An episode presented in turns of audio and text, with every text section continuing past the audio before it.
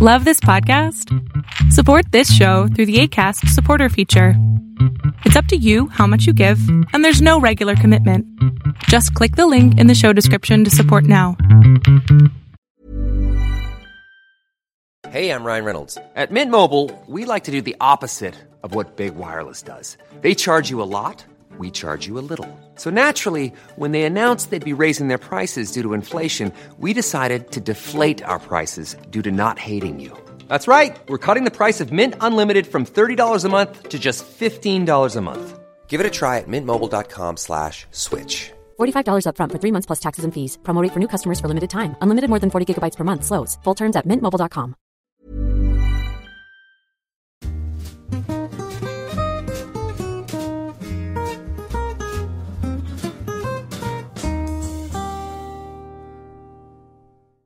Hey friends, welcome to another edition of the Tennis and Bagels podcast. This is Vansh here today, and we're recording on the back of another Miami Open in the books. And I thought no better way to recap this tournament than to bring on the host of Monday Match Analysis, the host of three, tennis channel commentator, and now a vlogger as well. He is a friend, a fellow Southern California resident. Please welcome Gill Gross. Gill, how are you this Monday evening? I am great. Uh, great to be on with you. Good job hiding your your sadness about the San Diego State Aztecs, but it was a good run, and um, there's uh, you should keep your chin high as as you are doing. Yeah, as as uh, some of our listeners may know, it's uh, yeah March Madness, and yeah, I mean San Diego. What a run by them to get to the final. But my sadness aside, let's get on to the the, t- the tennis itself at uh, the Hard Rock Stadium because Gill, I know you were there, especially for the first few days of the tournament. What were what were your kind of your general impressions of being on site versus you know watching it from afar, maybe since 2019, since the move to away from Crandon Park? So the funny thing is, I actually have been to both sites, but I was pretty young when I went to the Crandon Park location, and you'll be able to tell by who I saw. I uh, I saw Sharapova and Ferrer Mm. for a day session um, on Key Biscayne. And you know the the experience is extremely different from what I remember. First of all, it's tough to get uh, to Key Biscayne. Like, obviously, it's an island. It's not on the mainland of Florida, so you end up going on this super long bridge, uh, one lane, lots of, I think, congestion is is a risk there, and it's just kind of far from where you're probably staying if you're hanging out in Miami or like where I was, Fort Lauderdale uh, it would be way further. Uh, obviously, Hard Rock Stadium is a beautiful and enormous NFL stadium. And I think there's a cool factor there and a uniqueness factor there. The criticisms about the aesthetics of the courts and how they are not beautiful a la Rome, a la Monte Carlo, a la Wimbledon those criticisms are are fair, but I think they make up for it in in other ways. They did they did an amazing job with the grounds, and when you consider the idea or or the fact that it's all temporary, when you look around and you think they built this just for these really like 13 days, it's it's absolutely remarkable what they're able to do. Yeah, absolutely. And of course, the stadium is huge. I mean, you can, you know, if you see it on TV, um, you know, even a packed stadium feels somewhat sparse. I guess you could say the seating feels very sparse. I, I particularly actually am a big fan of the court color. I think it's Me too. visually visually it looks nice. I like the blue and kind of a different type of blue compared to like let's say Australia, but it really actually hits pretty nicely with the TV, especially the the colors in the background. But um, being on the grounds itself, what were some of the I guess you could say the advantages of being credentialed? Because uh, Yeah. yeah, like just just just what were some of the things? Did you feel like you had player access, or you were able to? Were there like too many restrictions in terms of getting interviews or things like that? Good question. I I had some great moments in press conferences that I was really happy to have. I you know I asked Medvedev questions that I wanted to ask him. I asked Alcaraz a question that that I ended up putting in the vlog and putting on Twitter. So you may have seen that one. Uh, Pegula, uh, I I got to ask some fun questions too. Um, that said, I think I would have talked to a lot more players had there not had it been a little bit less restrictive in terms of um, players who are not given press conferences, which would be any player, pretty much any player who didn't play on center court would not get a press conference. You had to request those players. And if you did not request those players, then you were unable to uh, to, to join their media availability, I should say. And for me, being at the tournament, um, I did not want to request, you know, specific players and be beholden to waiting for them and keeping an eye on my phone and seeing when they were going to be ready because it, it differ it differs really vastly when a when a match ends they could be ready in one hour three hours and I just uh, needed to keep the flexibility and and you know didn't have the the mission of let's say someone who is a uh, writing for the Guardian in the UK they have a very clear, you know, agenda there where they have to cover Raducanu. They're going to cover Norrie. They're going to request these players. Their editors tell them this is what you this is what we want you to write about. But for me, as a general gatherer of information, and you know, I was producing a vlog and I do uh, analysis on these players throughout the season. Uh, it, it would have been a little bit helpful just to be able to pop in and join those media availabilities instead of having to uh, request them before play. Uh, you know, and I don't think that's a Miami Open thing. I think that's an ATP thing and a WTA thing, and probably par for the course at every event. Uh, I don't find it to be necessary, uh, but other than that, I think you know there were a lot of areas where where media were uh, accommodated quite well. I mean, it was very comfortable. A lot of the things in terms of in terms of food and um, in terms of space in terms of uh, the fact that they did credential me in the first place is appreciated. So uh, I, I, think it's mostly good. And then another thing that's interesting, and sorry to go long on this, uh, there was some complaints about Indian Wells restricting access for credentialed media members in certain mm. areas. And I will say that the only place that media and players slash coaches were able to interact was the dedicated interview rooms and press conference rooms. Uh, the grassy area, for example, where the players like to warm up. Uh, I was I did not have access to to that area, for example. There was somebody I wanted to meet with and didn't get to meet with because I wasn't allowed to go on that area.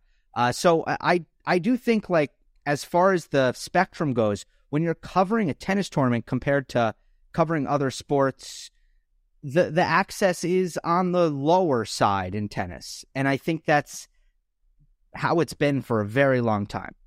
Oh yeah, I mean that's kind of a shame they didn't let you go in the grassy area because I mean in Indian Wells that's like, you know, I, I you know I'm not sure if they actually let like credential media on the grass itself, but I know I, I think they changed it. I think they yeah. used to be allowed and I they took it away, and it's very important that that journalists are able to create casual relationships with their subject matter and when you only allow that contact to happen in really kind of formal settings, it really takes away from what's possible. Yeah, definitely agree with that. Um, but but that being said, um, you know, what did you think kind of, you know, makes this? I, I guess one one question I have about about the um, Miami and Indian Wells thing as a whole, because obviously, you know, in March it feels like kind of a big deal because it's it's kind of its own little unique swing, but it's it's not really leading to the French Open, and it's not really it's far removed from Australia. So you feel like okay, this is this is perfect. It kind of occupies a unique place in the calendar. But going forward, now that all the Masters are going to be two weeks, and we're going to have let's say a four week Madrid and Rome, and then you know, I mean, I guess not this year, but the following year, you know, they're going to add in Cincinnati and Canada as well. Um, how does how, how does that make you feel? Because personally, I mean, we have a lot of excitement sort of in the first five or six days, and then it really dies down. And then it's kind of like, I mean, unless you're like watching challengers and stuff like that, like in the last five or six days, it's it's it really goes down quite considerably in terms of consumption, I guess. Um, do you mean do you mean for for Indian Wells? There's a lot of excitement, and then it dies down. Well, I guess Indian Wells in Miami because we're kind of used to that, like for the for the yeah. longest time. But yeah. now that now that all the masters are going to be like that, I'm interested to see how you know what fans kind of think of that. Me too. Uh, I think I saw you, you, tweet about this, and I think you made a really good point, Vansh, about uh, the fact that there is an appetite for for this in March that that might not be exactly the same in the lead up to a major, just because it is so drawn out. But honestly, my my biggest my biggest issue with it is is I think a little bit different from yours, which is that the first couple days don't feel like a Masters 1000. Yeah, that's uh, that's definitely a thing as well because I mean, 32 byes in the first right first rounds. It definitely doesn't seem as elevated until the weekend. Yeah, yeah. I I I think that the events in that format they really do fall start. I mean, the order of plays on Wednesday and Thursday. Look, I mean, I here's the thing like there's great tennis, there's great matches. I would go to a challenger and say the same thing. Yeah. But when when you're trying to fill Hard Rock Stadium, it's not going to happen with that. Uh, you, you have to bring more. And if you're going to label it, you know, that that Masters 1000, and if you're going to ask me, did it feel like a Masters 1000 in the first couple days? I would tell you no, it, it kind of didn't, uh, because you have the top 32 players who are all getting byes. Uh, that is my main complaint about the format. But I do think that tennis needs to get smarter financially. And for an event to only take place over one weekend when it can take place over two weekends, uh, the premium product, I, I do think it makes a lot of sense that that there's been an effort to say no. We need this to go over two weekends. Now, I, I almost wonder if if there's not something in the middle here. Could we create a format that starts on on Friday or or Saturday uh, instead of Wednesday? Uh, and I actually think that slight adjustment could go a long way. Uh, I, I, don't know in terms of the draw and the format, and honestly, I haven't thought this out. I'm just thinking about this right now. Uh, but I, I do wonder if there's a, middle ground here. Yeah, for sure. Um, certainly that you know, certainly like in you know in other Masters events like Monte Carlo and stuff, it sort of starts on that Sunday or Monday, but then the buy the draw size is reduced significantly. Like it's a 56 player draw, and I think eight you get you know eight the top eight are seated. Uh, yeah, but what I'm saying, what I'm saying though is if Monte Carlo started on let's say because there's no night session, let's say because let's say it starts on Saturday, uh, they would just you know get another day of people not at work, yeah, watching more TV now, with the packed schedule of the clay court season, it, it really does move along. It's probably one of I mean, I think in the old the old way, it felt like one of the most exciting, if not the most exciting time in the calendar because it's just big event after big event, uh, you know, week after week seemingly leading up to Roland Garros. So I'll be I'll be interested to see how that how that feels moving forward. Yeah, some definitely something interesting to monitor. But I guess let's get into the tennis right away. Um, All right. Because obviously Daniil Medvedev uh, what a run he's put together now. You know, winning 24 of his last 25 matches, you know, five finals in seven weeks, you know, joins like joins the big four and Agassi and uh, Rios and Sampras. He's now won five different Masters events. Uh, we know what a hard court specialist he is. Anyway, I mean, this was his 19th title. I mean, just like the stats alone are, ridiculous, but when you see his the actual physical effort that he's put in these last seven weeks, I think traveling over you know 17 different time zones if you actually count the flights and the, the amount of I, I, guess the amount of emotional and mental energy he's, he spent as well, and I guess the versatility in terms of the competition he beat. Um, you could definitely make an argument that this is the best form he's ever been in. Um, certainly post certainly post Australia, I, I, I don't think anyone expected this level of, you know, consistent domination at the in these hard court events. Yeah, it's been I don't think anybody expected it to this level. It's been yeah. a fairly extreme uh, turnaround. The amazing thing is, it might be the best form of his life. There are good arguments that there that that maybe he's been in better form, and I yeah I was I'm actually curious. What is the best run of his career? I, I think there's two other candidates which you'll be well aware of. The the summer of 2019, where he made six finals in a row, starting at the City Open and one of them was the U.S. Open final, or the the end of of 2020 into the beginning of 2021 when he went on that 20 match win streak, all big events. I think 12 or 13 top yeah, 10 12. wins, 12 top 10 wins in the 20. Uh, which is just absolutely incredible. Which ended in, in the loss to Djokovic at the in the Australian Open final. So he he's a player I don't know that he's built this reputation, but he should have this reputation. When he gets hot, he gets smoking hot. Yeah. He's certainly a confidence player and he sort of carries it through multiple weeks. Um, yeah, I, I remember those runs distinctively very well. He beat the top three players to win the ATP finals and, you know, had multiple wins over Zverev and, you know, got to the Australian Open final, won the ATP Cup. Uh, and then obviously, you know, the 2019 is when he really sort of announced himself. Um, that was kind of his aha moment at the US Open, obviously, when he nearly came back and won the final. But this one, somehow this one, because he's going through different surfaces and going from indoors to outdoors, and because he got to the finals of Indian Wells, where, you know, I, I definitely thought he was going to lose against Alexander Zverev the way that match was panning out. And then obviously he had the little injury scare, but then he somehow brushes off the final loss to Alcaraz quite comfortably. And I, I must say he he was definitely helped in terms of his draw at this event because obviously he had a he had a walkover, which I think gave him a little bit of extra time just to recover with some niggles that he probably was having, and then I think he really sort of elevated his level in the final. But um, nonetheless, it's going to be interesting to see what he does sort of on the clay because he has done well on clay in 2019, and I guess he made the Roland Garros quarterfinal in a couple years back as well. But um, but this one with such little time between now and and Monte Carlo. I think he was saying in the on the tennis channel desk that the difference is on on the hard court. He he feels like he can play his best level. He can get to his best winning ways rather quickly, even if he's at seventy five or eighty percent to begin with, and he can sort of work his way back into matches. But on clay, when he's kind of lost the first set or when he gets down, it it starts to lose faith a bit.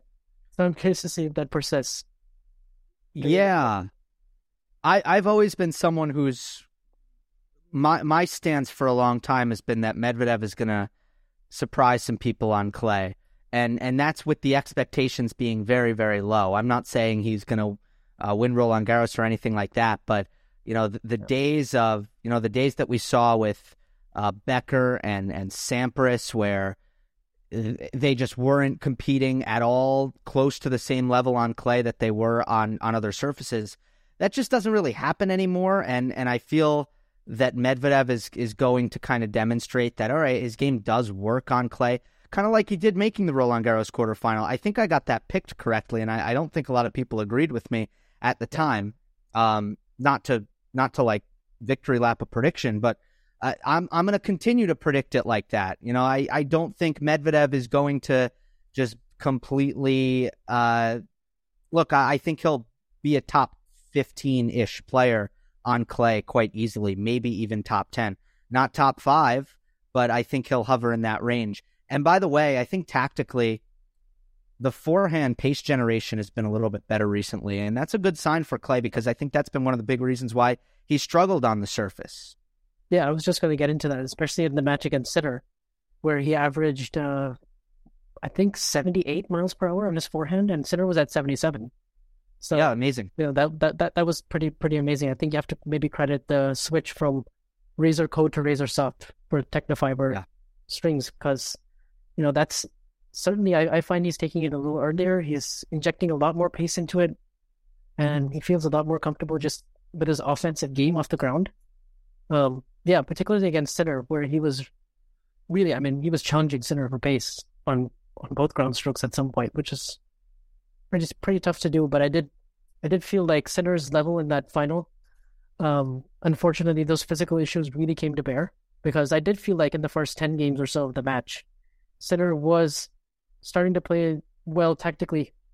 Uh, you know, starting to hit a lot more forehands than backhands. He started to get Medvedev on the run, hitting his hitting forehands, and he was getting something short, something workable to attack with from the middle of the court, and then he was able to find like you know the way he got the break in the fifth game of the first set, just wasn't really able to get that.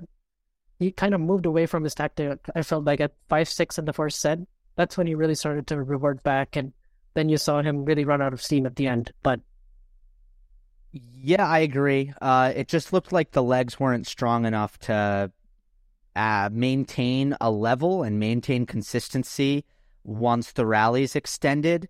And what, what he talked about is that it would kind of linger. His fatigue would linger for the next couple of points after uh, they played a long rally.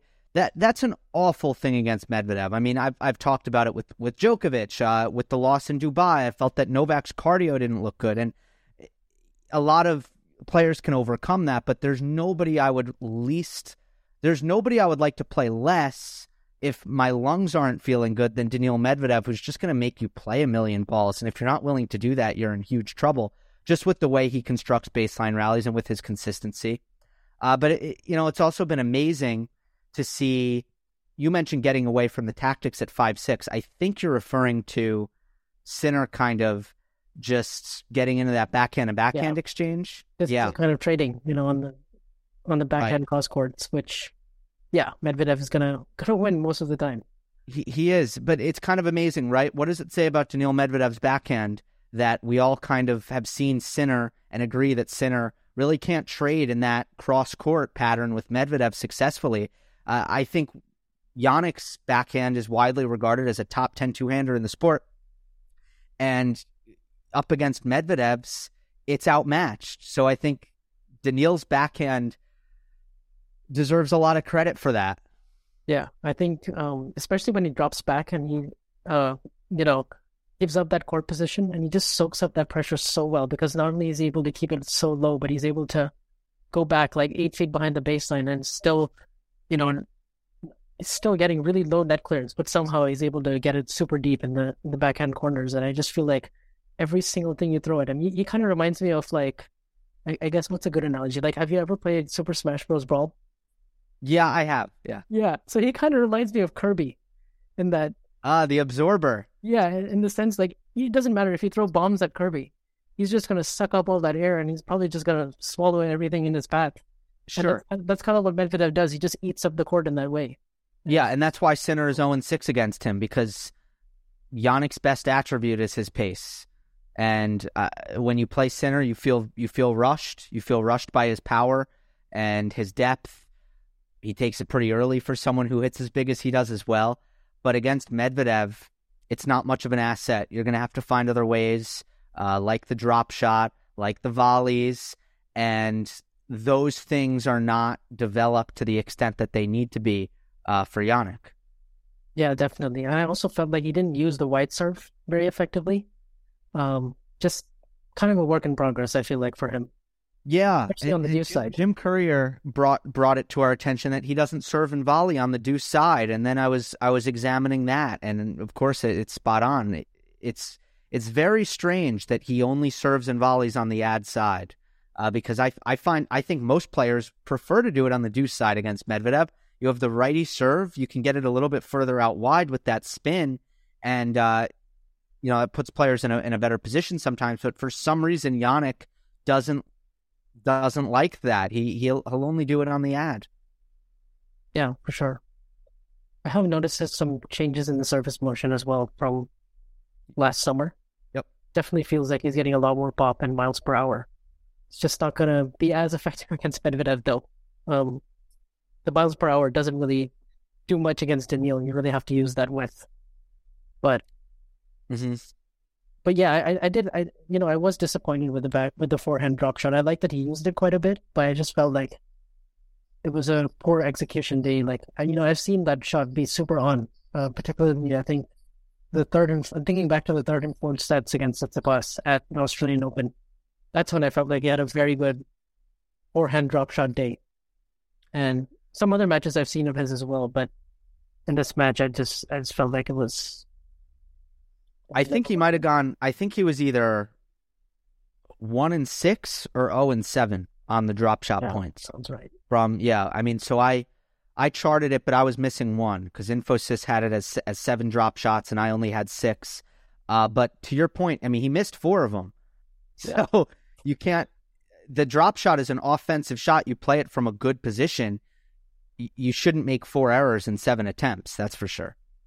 Yeah, absolutely.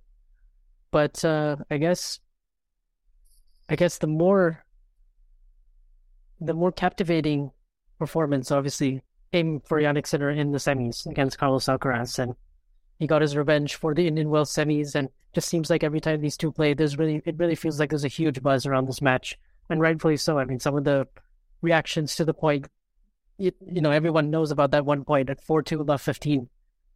Um, and I saw someone comparing it on Twitter to uh, a match point that Djokovic hit against Stan Wawrinka in 2013 Australian Open, which I thought was pretty good.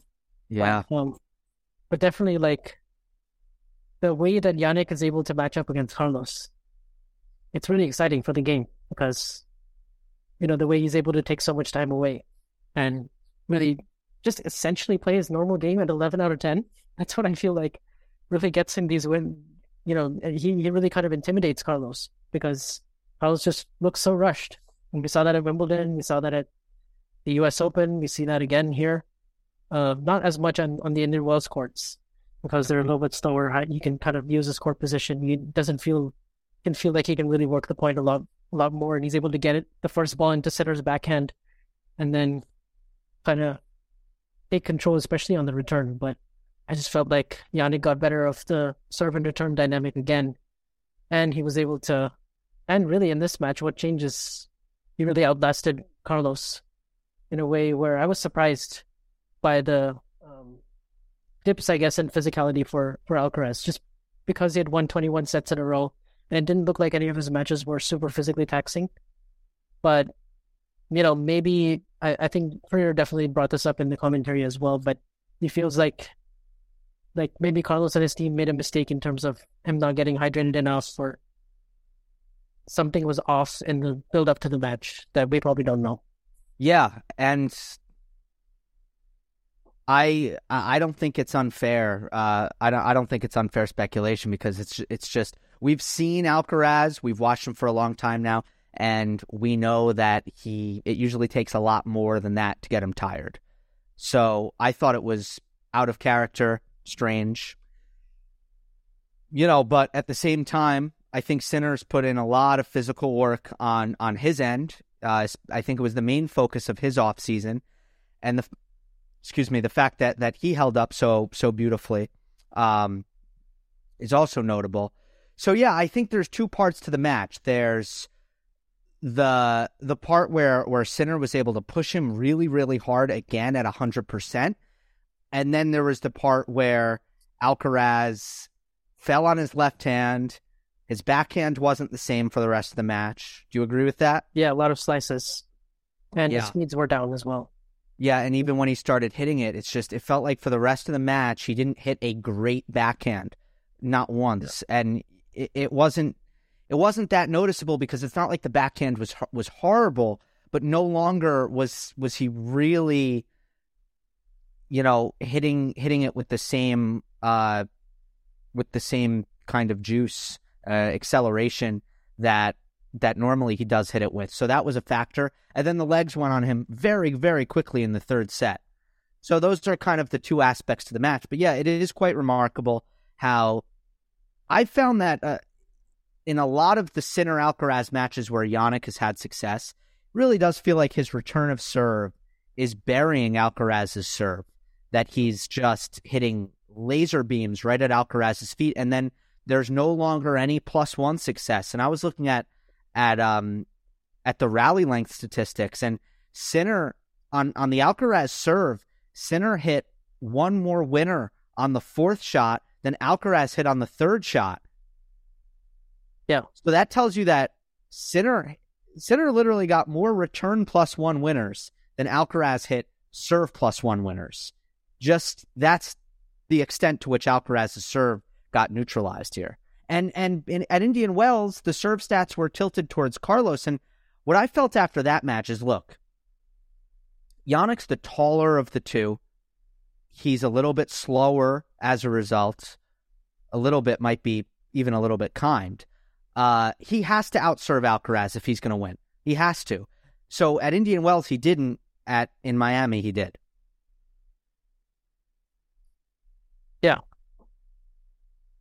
Some good points there. I would say, um, I would say though, as soon as Carlos started to get some of that energy back, midway through that third set, I felt like there was a couple points in there. I want to say in the fifth game, maybe it, maybe it was the sixth game. Yeah, Sinner was up three two. I think Alcaraz had a second serve backhand, and he just kind of missed it in the net. And I felt like that was his chance because if he if he takes that point and he's able to make Jannik play there, potentially we could be looking at a different outcome.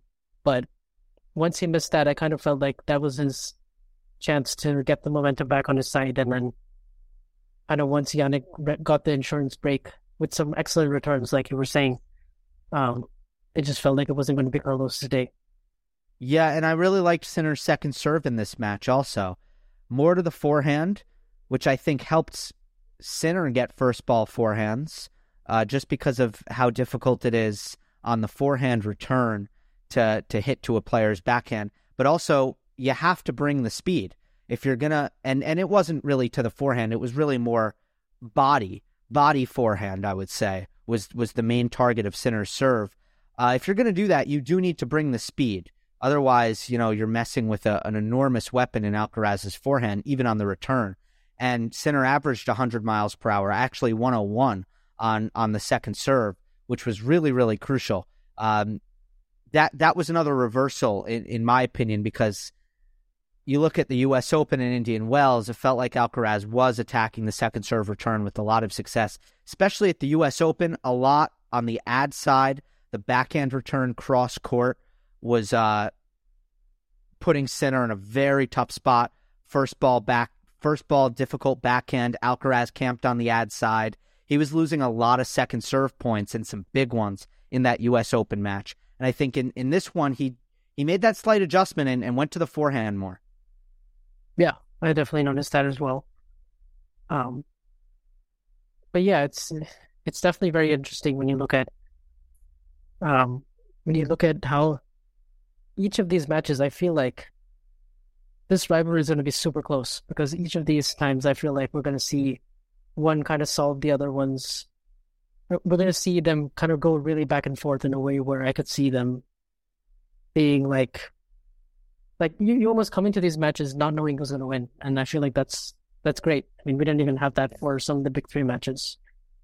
Yeah, it's it is great. Uh, and it's an it's a bonus almost. It feels like a bonus because Sinner isn't really on Alcaraz's level against the rest of the field. Yeah. So we're I think it's given Sinner so much juice uh, as a just as a, a figure in, in men's tennis that he does beat Alcaraz. I, I think it elevates him to another level because obviously Carlos is going to be likely his premier rival or the, the person that stands in the way of Sinner winning big titles throughout his career is going to be Alcaraz. And the fact that he does play him really, really well, and at this point, it's no coincidence. It's just his skill set and and the things he's able to do against him. Uh, that that sets him up very nicely. It's important for him, and I also think it is good for the sport. Yeah, definitely. And it'll be interesting to see if they ever do meet kind of mid tournament. If Sinner is able to have the physical reserves afterwards to sort of back up those big wins. Because, you know, I've heard a lot of people say, like, you know, had he won that match point, he would have gone on and won the U.S. Open. But I'm kind of like, we don't know that for sure. Like, you know, we don't, we don't really know if he had, if he would have the physical reserves to then go through a really informed Tiafoe and Ruud in the final. But yeah. I think you make a good point. Yeah, because that's physically, it's a tall, tall order, and Alcaraz and Sinner, especially last year, uh, physically. They, they they really weren't comparable. Uh, we saw Jannik's body break down so many times last year, and yeah, and, and, also I should we should say Tiafoe played an excellent semifinal. Yeah, you can't tell by the score, but the level was high. So it's not like Francis came into that match and he was overwhelmed by the moment or something like that. Nothing like that. I think he was ready to, you know, put in a great performance and he kind of did, but uh, Alcaraz just posed too many problems. Yeah, absolutely. And of course, Sinner is looking much more into the future when it comes to his success. It definitely feels like he's not about the now and he's more about like building up his entire arsenal. Like he's still in the process of developing his body. I mean, he's maybe put on five kilos of muscle in the off season, but it feels like there's still quite a way to, ways to go physically. Seven pounds. I don't know what's the what's the trans uh the conversion there. Yeah, I think it's like 2.5 kgs is one pound. So okay, yeah, that's I mean that's quite a, that's not a huge amount, but it's you you can definitely feel the physical difference because he is much more explosive now in the corners. I feel like, mm-hmm. um, and it definitely does help his. it, it definitely just helps him stay stay a little bit more able to like carry his weight across, if that makes any sense, and he's able to just last a bit longer. But but Yeah, you still, well, you, know, you still see some of those fragilities, um, sort of at the back end of these tournaments, and that's kind of the final step. Yep, yep. Um, last year, a- as I mentioned, there were a lot of injuries. He probably he would have he would have had a good chance to make another Miami final last year if he didn't have those blisters. Now that's not really a, a physical strength thing. I don't think. I could be wrong. Uh, I don't think it is. Um, but you look at Sinner's quarterfinal record last year; it was really, really poor. His, his record at the beginning of, of events was just phenomenal. He he took very few uh, bad losses last year, but his performances uh, going into the week, they you know as as the weeks uh, or the events progressed, the level would generally start to dissipate, and I think the body was mostly to blame for that. Yeah, and it, it it didn't feel like there were any major physical issues. It just felt like small little niggles, but they just kept kind of they they lasted for about a week or two, and then it just then he was fine again. But it's yeah, it was it just felt like something had to be done to Yep. Improve that physical durability. But I think we're seeing those changes now, so that's definitely a step in the right direction, I guess. But uh, um, I guess where do you add with Karen Khachanov? Because obviously now he's made you know three of, three of the last five, I guess Masters one thousands and higher on hard courts. He's been to the semis, and he's kind of a guy who, you know, kind of is hovered in that ten to thirty range in the rankings, and just kind of we saw his career high ranking of number eight, I think, in 2019. Um, and he's obviously been to a couple of semifinals now. He's won a Masters 1000. He has an Olympic silver medal. Hasn't managed to win a title since that 2018 Paris Masters. But how are you feeling kind of generally about his game? And I feel like the average quality of his level has definitely improved, but nothing really kind of just stands out for to me in terms of a huge improvement. Hiring for your small business? If you're not looking for professionals on LinkedIn, you're looking in the wrong place. That's like looking for your car keys in a fish tank. LinkedIn helps you hire professionals you can't find anywhere else, even those who aren't actively searching for a new job but might be open to the perfect role. In a given month, over 70% of LinkedIn users don't even visit other leading job sites. So start looking in the right place. With LinkedIn, you can hire professionals like a professional. Post your free job on linkedin.com slash spoken today. Hey, I'm Ryan Reynolds. At Mint Mobile, we like to do the opposite of what Big Wireless does. They charge you a lot, we charge you a little. So naturally, when they announced they'd be raising their prices due to inflation, we decided to deflate our prices due to not hating you. That's right. We're cutting the price of Mint Unlimited from $30 a month to just $15 a month. Give it a try at mintmobile.com slash switch. $45 upfront for three months plus taxes and fees. Promo rate for new customers for limited time. Unlimited more than 40 gigabytes per month. Slows. Full terms at mintmobile.com. Well, I think he's kind of learned himself a little bit more and, and what his strengths are as a player. Similar to Medvedev, actually, because Medvedev had, had the funky forehand, and I, I think in, in 2018, if you would have watched him, he was fairly aggressive uh, as, as a player, and that just didn't really suit him. And then he realized I can get in awesome shape, and I have the ability to be incredibly consistent with my big serve and my phenomenal, you know, tricky backhand. And that's kind of what helped Medvedev make the leap. I think Khachanov, in a somewhat similar respect, if I were to pinpoint one area where he's really improved, it's just missing less forehands. And I don't think he's changed the forehand. I just think he doesn't feel like he's having to do as much on the forehand because he's really, really tough physically. He's in phenomenal shape. He's got great rally tolerance. He rarely makes unforced errors on, on the backhand side to begin with. And he can just become, you know, an, another one of these kind of big serving, consistent players. I don't think his serve is at the level of some of the other six foot six guys, but if if you look at the tour average, she's still a, a far above average server. Uh, then I think in the best of five format in the majors, he he also seems really, really mentally tough. He he never goes away. He's able to play long matches and just stay engaged the entire time, every single point. Uh, and I think that's really suited him well. His best of five set record is way better than his best of three set record. So I didn't really see this run in Miami coming. Uh, but I've been I've been really impressed with him, you know, ever since the U.S. Open. Um, not not every week, but I think his ranking of 11 in the world right now, um, it's about right. Now, I, I don't see him getting that much higher than this. Uh, I don't know what, what it's looking like in terms of defending points. Um, actually, oh, actually, he has no points to defend. I think uh, for the beginning of the clay court season, if I remember correctly.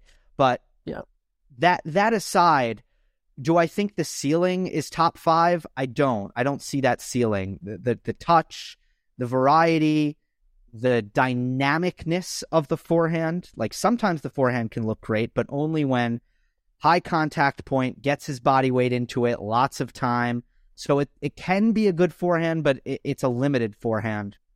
Uh, the serve, as I mentioned, isn't isn't at the elite level. It's just really, really good, I would say. Um, and then I don't know if I the first thing I said was movement or if I'm if I left that off because yeah, the movement at six foot six, it's it's also not at, at a Medvedev level, not even close. Yeah, absolutely. He definitely leaves a little to be desired in that department when you compare him to like a Medvedev or a Zverev or a Hurkacz. Same with the big serving as well. But yeah, I think he's probably going to be like this generation's PCB or something. Just, you know, pretty consistent, reliable, beats majority of everyone outside the top 20. Mm-hmm. Doesn't really, I think he's pretty surface versatile, which bodes well, I would say. Yep. Um, but yeah, I don't really see him being like a top five player. But, you know, certainly he could get to another Masters final or something if a draw opens up or that kind of thing. But yeah, he he's definitely seems like a pretty hard worker. I was there at Indian Wells actually for the for the um on the Friday before the tournament ended, so that would have been the women's semifinals, and I just saw Khachanov there practicing for like four hours. Wow! I think he was just hitting his forehand, and that's all they what, were. What do you think? What do you think he's improved most? Honestly, I just feel like he is a lot more sure of himself just as a competitor. He just looks like he's a lot more he just looks like he's he he just seems to have a lot more internal belief. It seems like yeah in these big moments. I've seen him more willing to use his backhand down the line in some big occasions, um, because obviously he has a really s- solid backhand. But now, in terms of actually making an offensive move, um, you know, like that first set tiebreak against Korda, he he was quite gutsy in that one, and he started to sort of use that consistency, but then actually produce some consistent offense with it. And so I feel like he's just a little bit like sort of five percent better in kind of every area, I guess, and just more more sure of himself just on the court and just I, I feel like he's not he, he knows where his game is at, like kind of at this point in his career. Like he's twenty seven years old. He has no he knows he's not gonna get that much better technically. But the forehand is secure enough to where he feels like, okay, I can actually maybe in the right conditions do some damage with it. It's interesting though that all of his best, some of his best results have recently come on fast courts with that kind of a forehand grip. It's a little bit like Tiafoe as well, I guess. U.S. Open and Australian Open, and feels like some of the bigger hard court tournaments where the court's are a little bit faster is where he tends to do better, which is not something you would associate with that kind of technique. True. Uh, and and he even said that he thinks the Miami conditions suit him much better than the Indian Wells conditions. So not only have his results said that, but I think he's he has that that opinion of, of his own game, uh, which is meaningful. Um, yeah, I, I don't think the forehand is that easy to rush. It can be rushed, but my bigger issue with the forehand is I, I think as a finishing weapon, it lacks the precision a lot of the time. And I think once he gets inside the baseline uh, to hit the forehand, that becomes even more important. And that's been my biggest qualm with the forehand. And then the other thing is, you know, the power that he brings on it, I think takes some, you know, a lot of time to produce. Yeah. I also feel like he's not quite as he, he's not clinical enough at the net, uh, and, and his transition game, he definitely much rather build points from the baseline and kind of use his backhand to set up the offense, and then he's not. He just doesn't seem very comfortable kind of transitioning forward, finishing. no, no, no. He's got he's got. I I mean, C grade volleys. I mean, the the willingness to go come forward isn't there either, and uh, you know that's why the Medvedev match was interesting because I feel like he had part, you know, one piece of the puzzle, which is match Daniil for consistency and and Yeah. play him tough and make him suffer in the heat and suffer with him. And Khachanov had that part of it, it down, but if he could come forward and finish a little more of those points, I think it would have been a, a problem for Medvedev. I think he could have put him in a lot of danger. Yeah, for sure. Yeah, I mean, that was a good effort, I guess, to get a set and make it decisive enough where it came down to one poor service game in the third by him. But yeah, definitely something interesting. I mean, good run for Chris Eubanks getting to the quarters and uh, I guess, you know, did some commentary for Tennis Channel as well. So just wanted to shout him out. Yeah, amazing to see that. I mean, it, it meant so much to him. He's didn't, you know, he's not taking it anything for granted. He's it's taken him a long time. Uh, it's been a lot of hard work, and uh, by all accounts, he's just an amazing guy. I mean, everybody roots for him. So yeah, that was awesome to see. Yeah, for sure. Um, I want to switch over a little bit to the women's game and just kind of talk about the general landscape of the WTA. Just because, um, obviously, you know, we've seen Rybakina now in three big finals this year, and we've seen Sabalenka really take her game to the next level, uh, fixing all the service issues that she had last year. And then obviously, you know, Swiatek has, after a stellar year last year, you know, definitely has found some rivals at the top of the game that can certainly challenge her and take her time away. And we're seeing a little bit more of a dist- even distribution in terms of wins and titles and stuff like that and matchups. And I would even put Krejcikova in there as well. And then um, it just kind of feels like the big, the big hitters and the powerful baseliners are kind of back in fashion. When you kind of look at the top 20 and you sort of see, know, Samsonova and Sabalenka and um, yeah, I mean, Qinwen is starting to do some big things as well, and Otapova and players like that. Um, you you definitely start to see more of those big hitter, more of those big hitters. I guess big babe kind of tennis back in style again. Yeah, I agree, and I think it it's a it's a good thing against Iga uh, to to play that way uh, because she's you know really a a master a master from the baseline. If you're gonna play play her from neutral, it's it's very very tough sledding. I mean, we see her return numbers through the roof, and I don't even know that it's because of her return. I think it's just because she's winning rallies at an a, enormous clip. Uh, but on these quicker surfaces, especially, the fact that Rybakina and Sabalenka, especially, can can thoroughly outserve her and then try to make her uncomfortable with with their aggressive returning, um, and as you mentioned, take time away.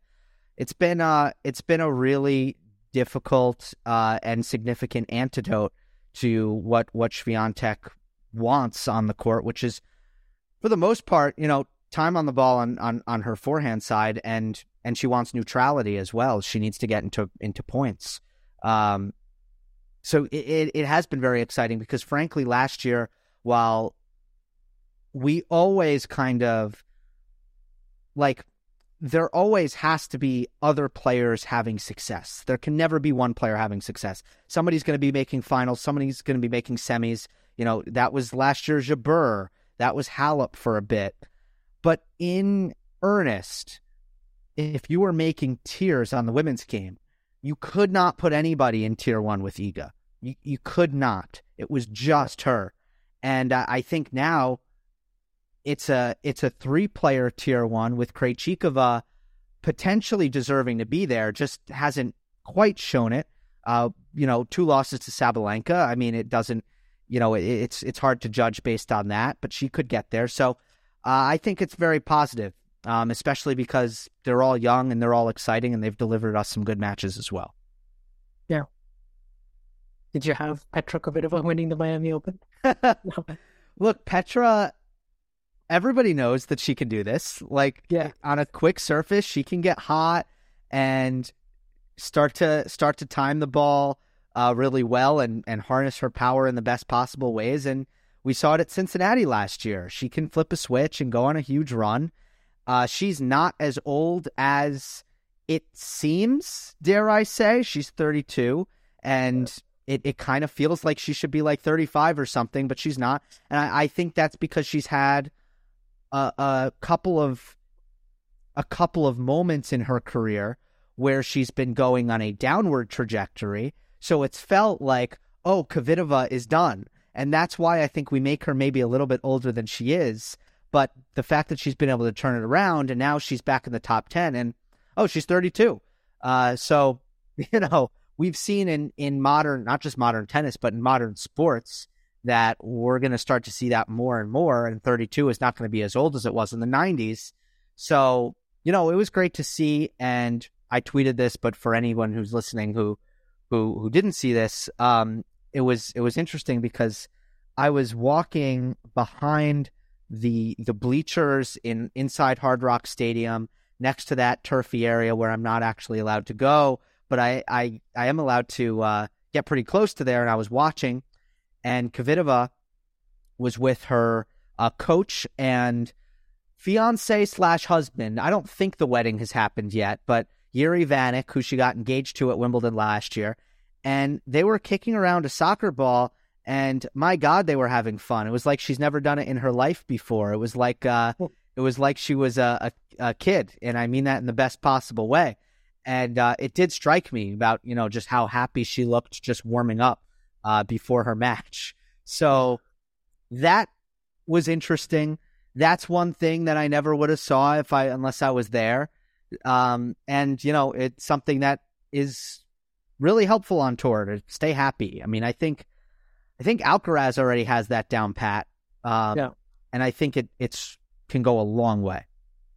Yeah, certainly if you exude some of that joy and you take that pressure off yourself, that's when you certainly play your best ends.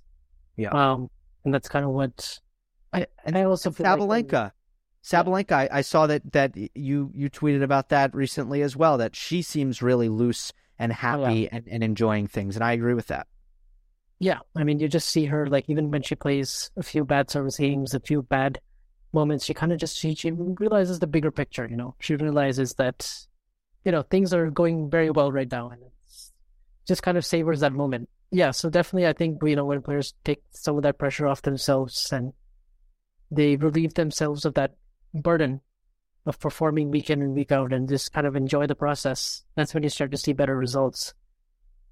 But I do wonder what this means going forward for Miruva. It's really impossible to know, just given the kind of streaky player that she generally has been throughout her whole career. But you would think she would do reasonably well on the clay in Stuttgart and Madrid, and then probably pick up her form on the grass at Wimbledon. But it's just going to be interesting to see if she can find that type of li- lightning in the bottle and sustain that a bit longer. Yeah, quarterfinals at Indian Wells was uh, impressive. You know, so it, it wasn't just one week. Uh, I think she beat Ostapenko, who is very sick at Indian Wells, uh, battling an illness. But then Pegula, a pretty awesome win in the third set tiebreak in the round of 16. So that's uh, that's on the positive side. That you know she she has been kind of sustaining some eye opening form, but at the same time, I would pretty much agree with you that it doesn't necessarily mean all that much for what we're going to see in the in the coming weeks, the coming months. Uh, but I I think I think it'll be most interesting to see if she can make another Wimbledon run.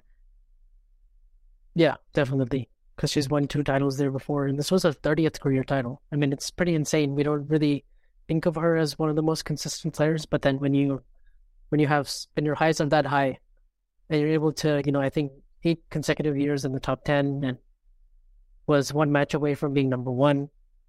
Um, and yeah, I think this was her ninth WTA 1000, and you just go through. She has, yeah, uh, I mean, 30 titles is the second most amongst active players right now. So that's Yep. that certainly feels like she can add to that number, and it's you know she's only thirty three, but you feel like there's a couple of good years still left in her. Yeah, I, I do. And I think there's this saying that's very popular in the fight game, which is that the power is the last to go. So fighters decline in a lot of ways. Uh, usually their their chin or their their ability to take a punch really starts to diminish with age, and they might get slower. Uh, their reflexes might uh, diminish, uh, usually do, which hurts their defense, and all of these things get worse and worse and worse. But the one thing that doesn't go is their power. I actually think it's kind of true in tennis. You usually get slower, and you you you might start to get injured more.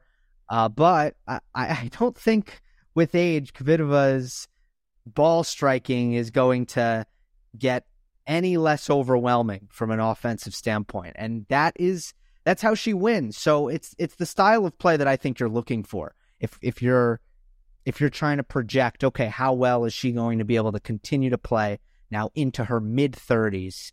She projects much better because of her play style. Yeah, definitely. It was also kind of interesting to observe on both the men's and the women's side.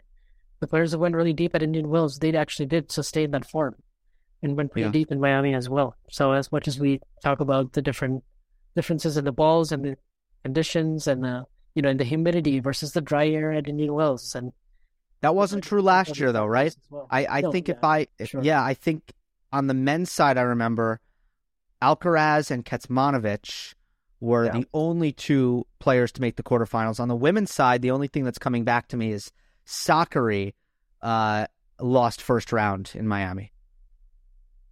Yeah, she did.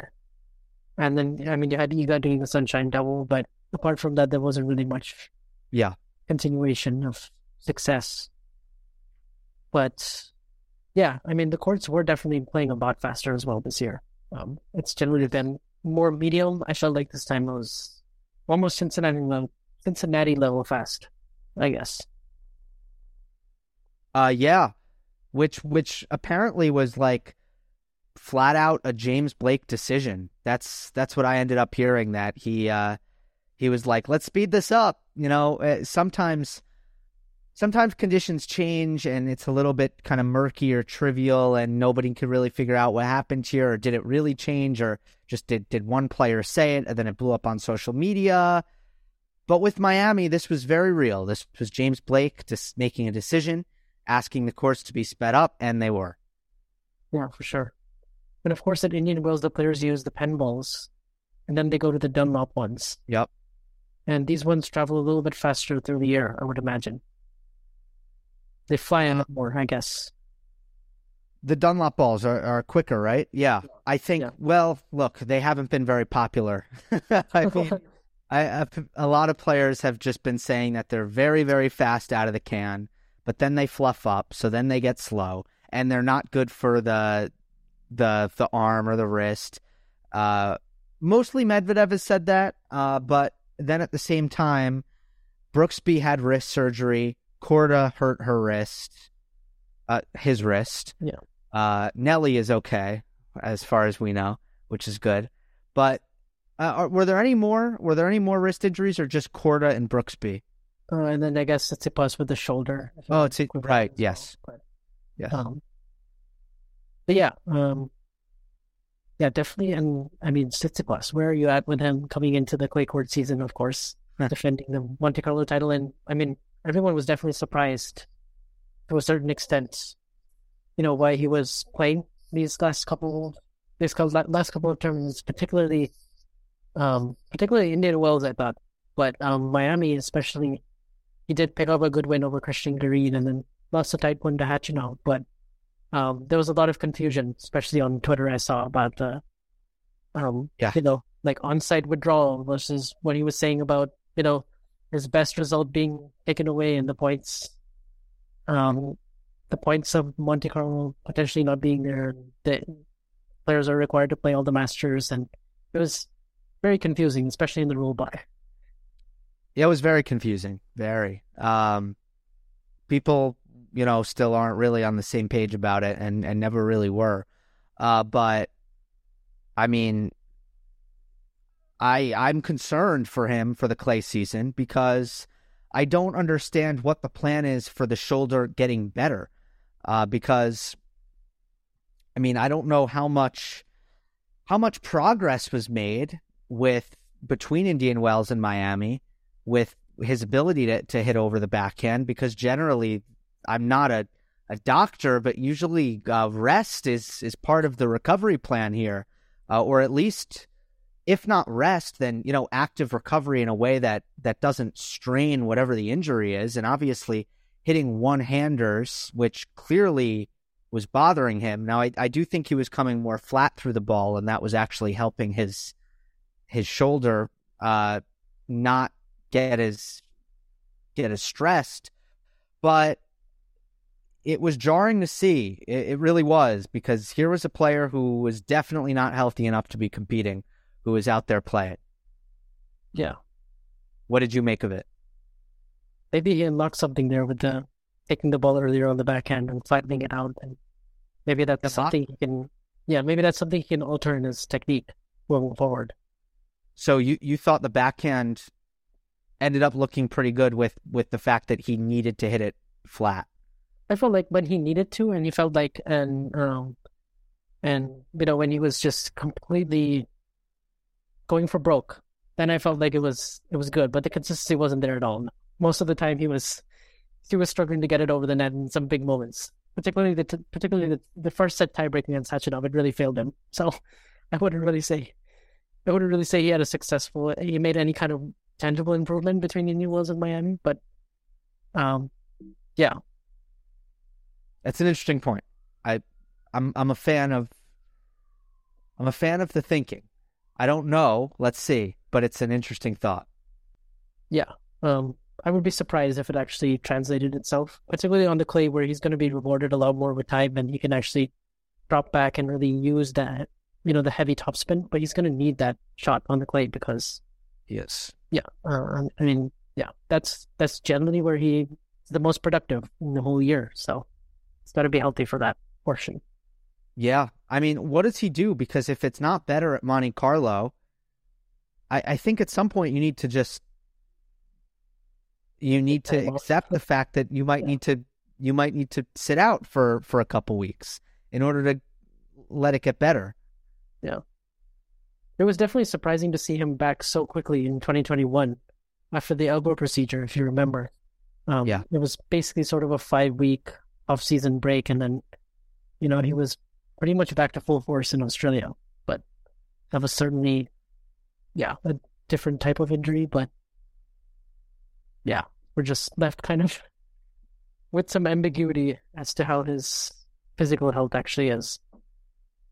Yeah, well, look, he he did make a lot of money uh, from from playing, and not just the prize money I'm referring to, but one thing for sure, you are definitely, I don't think, eligible for the bonus pool if you miss one of the 1000s. And if you if yeah. you're one of the top 5 performers in the Masters 1000s, you get an enormous check at the end of the year. And I'm talking I'm talking, you know, a, a million plus um in of of bonus pool money from the Masters 1000s events, but you are ineligible if you miss any of them. So, yeah. For sure. Yeah, and um, I mean obviously there were some things probably that could have been done like, you know, some tournament PR, I guess, or like on-site withdrawal requirements that you would probably have had to meet if you like showed up on site and then like didn't play and all that. But we don't need to worry about that. Yeah, it's better. It's better if we move on from that. um, yeah. Um, but but were there any kind of things that stood out to you in terms of other players in Miami, particularly in the first week when we saw a lot of upsets?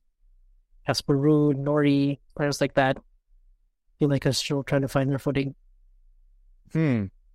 I mean, I was uh, like front row for the Norrie match. Nobody was there, so I I I had the the the expensive seats right behind the baseline, and uh, I just think I just think it was it was striking how quick the courts were in the sense that you know you saw Halys and Mannarino and Barrere all playing great, and these are kind of kind of indoor hard court Frenchmen with these really flat aggressive games. But Uh, Norrie, I, I think there might have been a little bit of ankle pain going on that was distracting him, but he seemed very, very rushed by by Barrere and just the the precision impressed me. Uh, there was no wind, which I think was important for Barrere because he he's such a precision player. There's so little margin in his game, but he was crushing returns. He was changing direction at a at a really high rate. Uh, so he wasn't letting Norrie really ever get comfortable in the points. And it was a it was a stunner of a performance by Barrere. So look, not that Norrie was at his best, he wasn't, but I ended up kind of watching that match and was just so impressed that Barrere I, I was waiting for him to drop off and he never did. Yeah, it really felt like some of those uh, ace absorbers, I guess you could say, and pace absorbers and faster, the players who you would think would do a lot better on those faster, lower bouncing slick surfaces. They definitely did fared a lot better here. Although that being said, yeah, Hurkacz, I guess, yeah, Hurkacz, Mannarino, Barrere, players like that, yeah. Yeah. I haven't been too high on Hurkacz, even though the results haven't been that bad. I, I think he's very close. Like it could be a disastrous season. He's actually been very clutch. He's won a bunch of third set tie breaks, early rounds, maybe against players that he, he should be beating a little bit more comfortably. Uh, so he's actually pulled off a lot of wins that could have gone either way. And even still, it hasn't been a huge year. But I'm just not seeing uh, a ton of progress in his baseline game, and, and the forehand just still looks the same to me. And it, it, it's I, I want to see that shot get better because I, I think he can pose some big problems if he was able to improve that shot. It's just not really uh, not really developing in my eyes. Yeah, definitely. Um, he does play a lot of tie breaks, so we're going to see quite a few. Quite a few, yeah. just he, he plays quite a lot of tie breaks. Actually, I was looking through his record. It's yeah, there's there's some matches like he definitely pulled off that were impressive in terms of the clutchness, and then there's others where the forehand just lets him down in the, in the big spots. Yeah, I, I suppose when you're playing so many close matches, you're gonna you're gonna have both of those things happen. Yeah, yeah, definitely. yeah. Oh, but yeah, I mean, so where are you at with like the start of the clay court season? Like Nadal coming back in the picture and Djokovic coming back from this long layoff. Do you think he's been, you know, especially Djokovic? Well, I mean, look, it's been such an impressive couple months for Medvedev, Sinner, Alcaraz, where they've been, you know, at the business end of every every tournament they've been in, and uh, it's it's really exciting to think that all right, let's bring in Novak here, see what happens. Let's bring in Rafa here, see what happens. It's it's kind of like uh, putting more explosives in the test tube. It's a really bad analogy, but that's what I got. Um, and with Nadal, the intrigue is going to be enormous. Now, part of me, part of me uh, watches with one eye open because the discourse is so uh, silly a lot of the times with when you know Nadal or, or Djokovic is involved, and especially recently with Rafa, it's been it's been quite dramatic at times. Um, but at the same time, this is a crossroads because there hasn't been any continuity for Rafa, and he needs to find some continuity, or or his level is going to start to, uh, I think, suffer as a result of all of the stop start stop start. Where you know, for for all of his career, he's always been able to maintain uh, just enough continuity uh, that that it's still been okay when he plays, even though he will miss some time with injuries, you know, pretty much every season here and there. But when he plays, he's going to be top shelf. He's going to be tier one elite. And I I think if if we don't see it at some point this clay court season, then then there's definitely some logical concern that maybe yeah. that era for for Rafa might be in the rearview mirror. For Novak, I think I think I'm really curious to see the forehand. Um, it was so big at the start of the year, and uh, the style of play, and it, it, just feels like he's he's starting to embrace the power side of his game more and more, and how that's going to translate to the clay. But we're all waiting for for a Djokovic Alcaraz match. I mean, it's what we Yeah. need. Um, and it's going to be huge when it happens. I think it'll happen at some point over the course of the clay court season. It's going to be truly exciting when it does. Yeah, it's And on the women's side, Iga, um, you know, is gonna is gonna kind of come off that that empty-handed sunshine double and kind of be the favorite again. And it's it's I'm ex- I'm excited to see kind of how much the surface might bring things back to Swiatek uh, being kind of alone at the top. Um, and and if it does, and I also think that there are some other players who are are are brought into the mix more so by the clay, and I think I think Sakkari is at the top of that list. I think for for Krejcikova, it potentially could could help her uh, even get to to another level. Although I think she's pretty surface uh, versatile. Um, who else is really Badosa? I think is a little bit better on the clay than she is on on the hard courts. Yeah, definitely agree with that. Yeah, I think mostly Sakkari and Badosa. Uh, Are there any other? Are there any women? Obviously, if if Halep, if Halep were playing that, she would be another. But are there any players who you think are, are kind of elevated by the clay on the women's side that that I haven't mentioned? Um, well, I mean, th- what's interesting on the women's side is it, it feels like there's only one event, and that's Rome, that's true. which is like most similar in conditions to Roland Garros. Whereas the others, I could just see power baseliners doing really well, and again, like in terms Oh of Stuttgart and Madrid. And I mean, I'm interested to see how Swiatek handles the altitude and if she actually plays Madrid this year, because I think that's the only clay court tournament we actually haven't seen her Hmm. level at winning form. But in terms of in terms of other players, Coco. Coco I is the one that I yeah, forgot. Coco Gauff and I guess Yeah. Kasatkina as well made the semis last year. And at the French, we haven't really seen any amazing results from her since the No. Middle East. Um, yeah, I'm interested to see if Rybakina, Rybakina's first strike tennis will work as well on the slower clay, or whether that was, or whether some of the some of the X factor with the movement might come into play. I think Sabalenka can be more dominant from the baseline compared to Rybakina. Uh, so I, I feel that Sabalenka is a little bit what will be more successful um, at Rome and at Roland Garros compared to Rybakina. Yeah. Uh, I guess I'm I'm keeping my out, eye out for Jabeur as well because, I mean, last year I remember she won Madrid and got to the finals of Rome and Yes. Um, had a disappointing first round loss at Roland Garros, but hasn't really been able to find her stride since the U.S. Open injuries being a big part of that. Yep. Absolutely. Um, but yeah, and then and then of course the physicality of Sakkari and whether she can keep that consistent level up. Yeah, I I enjoy watching her. I enjoy watching her most on the clay uh, because she she really can cover the court and do a ton of running, and um, you know she also has the power to hit through the clay. She ne- she never seems underpowered either, so she has that that good athletic combination of speed and power that that should suit her well. It's so mental with her. Obviously, everybody knows that. So uh, that'll be that'll be interesting to watch. Yeah, and then I, I obviously have my eye on Karolina Muchova and Bianca Andreescu as well, in terms of yeah players that have both the power and the variety, and have done well on play in the past, especially Muchova. I mean, Andreescu I'm a little bit holding off on just because of the scary injury in Miami, but hopefully she comes back quickly. Yeah, she. I think she.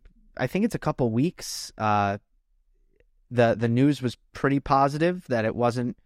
Uh, she didn't break the ankle. It doesn't seem like a Zverev situation, so that that that's good. Yeah. And that's about it. I would I would probably watch out for Potapova as well. That's maybe another name look out for. Yeah, good one. Yep. Yeah, she seems like she has the game that could work everywhere. But uh, yeah, Gill, this was uh, quite fun. It's quite late as well in the in the evening where we're at.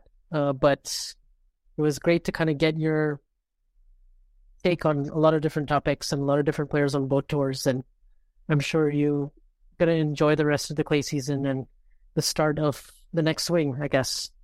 Um, as will I and as will our listeners. So, yeah, thanks for coming on. Absolutely. Uh, keep up the great work. Uh, pleasure to come on and uh, anytime. Yeah. Thanks, Gill. Thanks much.